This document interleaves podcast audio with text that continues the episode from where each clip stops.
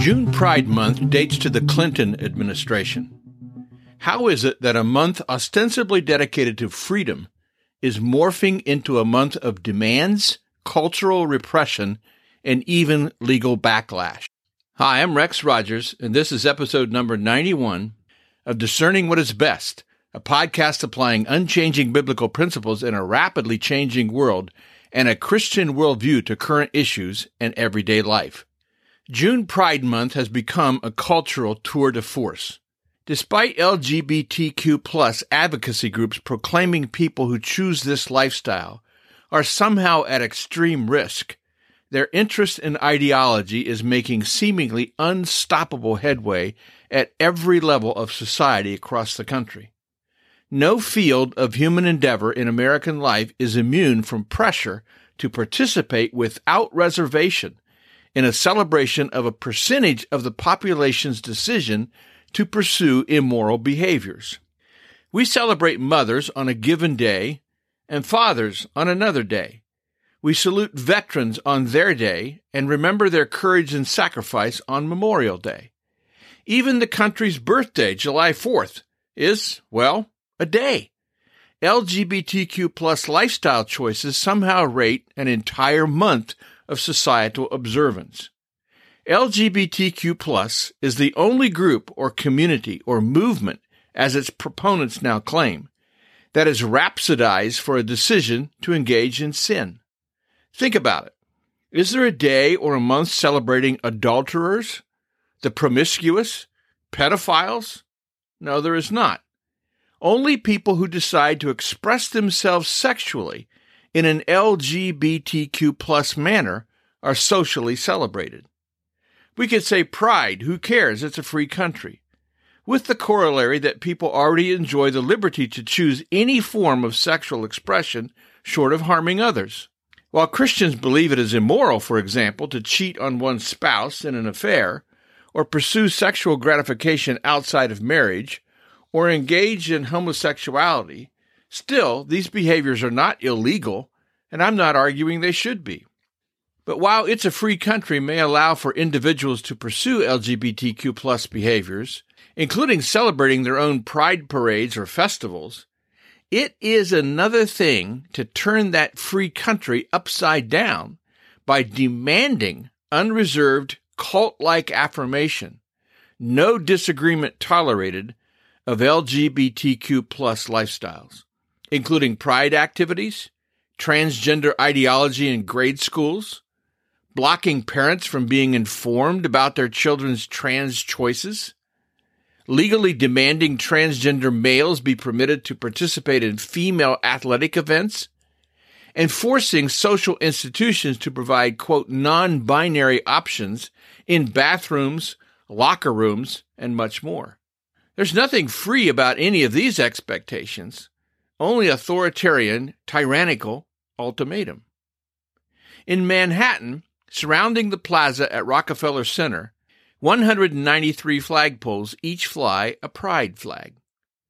The U.S. Army Military Police Corps issued a meme featuring a rainbow flag behind the symbols of each branch of the armed forces.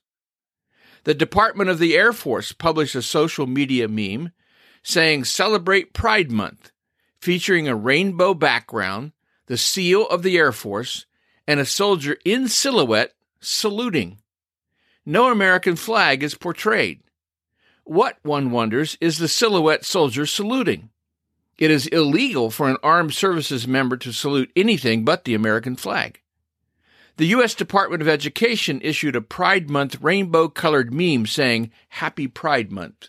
San Francisco police raised a rainbow flag along with the American flag, and stood at attention saluting both.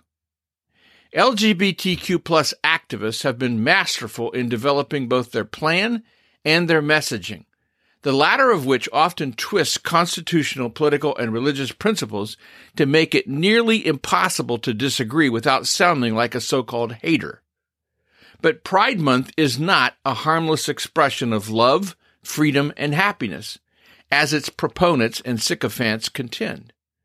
Pride is not about freedom or see me or you are welcome here. All those who pursue LGBTQ plus lifestyles are already free, seen, and able to do whatever they wish in American society. Rather, pride is about disavowing moral restraint in the name of sexual liberation, more accurately described as licentiousness. Pride promotes an ideology that is anti God, anti Christian, anti family, anti morality, anti sexual fulfillment, anti humanity made in the image of God.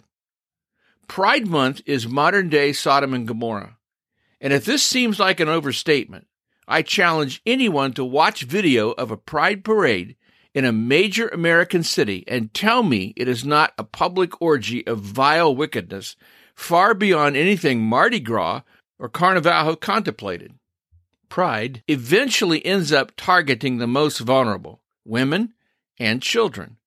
This is evident in the absurd and nihilistic way women are no longer able to be defined or defended in everything from athletics to locker rooms to Supreme Court confirmation.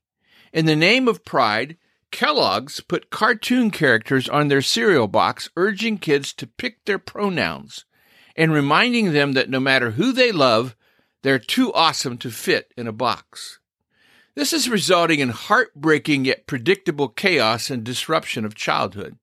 The rapidly rising numbers of minors seeking to hormonally halt puberty and mutilate their bodies before they are old enough to drive a car should convince us that something has gone catastrophically wrong, and that regardless of any particular person's good intentions, this is far from a benevolent movement.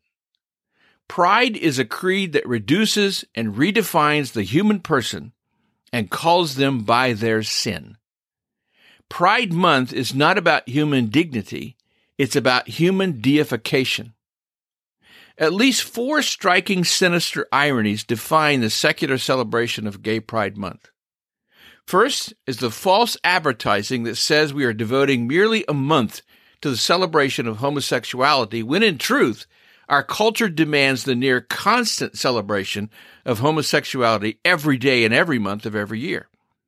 Second is the waving of the banner of pride over a lifestyle choice that is transparently sinful.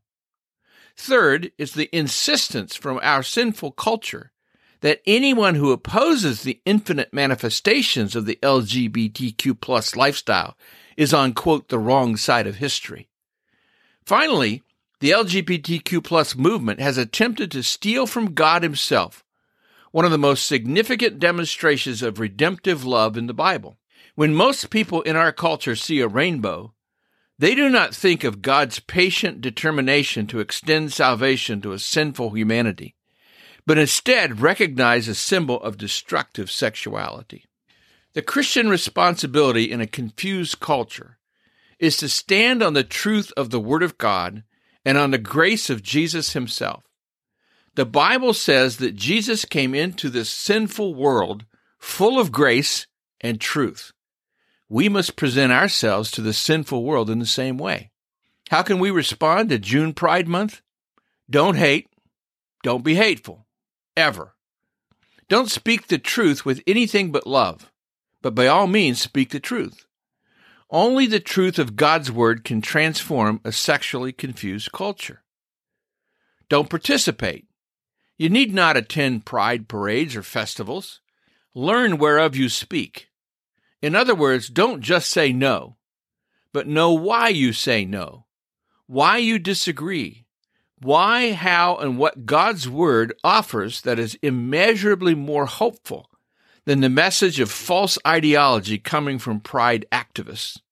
And ultimately, Christians are called to be a witness of the way, the truth, and the life. Well, we'll see you again soon. This podcast is about discerning what is best if you find this thought provoking and helpful, follow us on your favorite podcast platform. Download an episode for your friends. And for more Christian commentary, check my website, REXM as in Martin, that's rexmrogers.com. And remember, it is for freedom that Christ has set us free. Stand firm.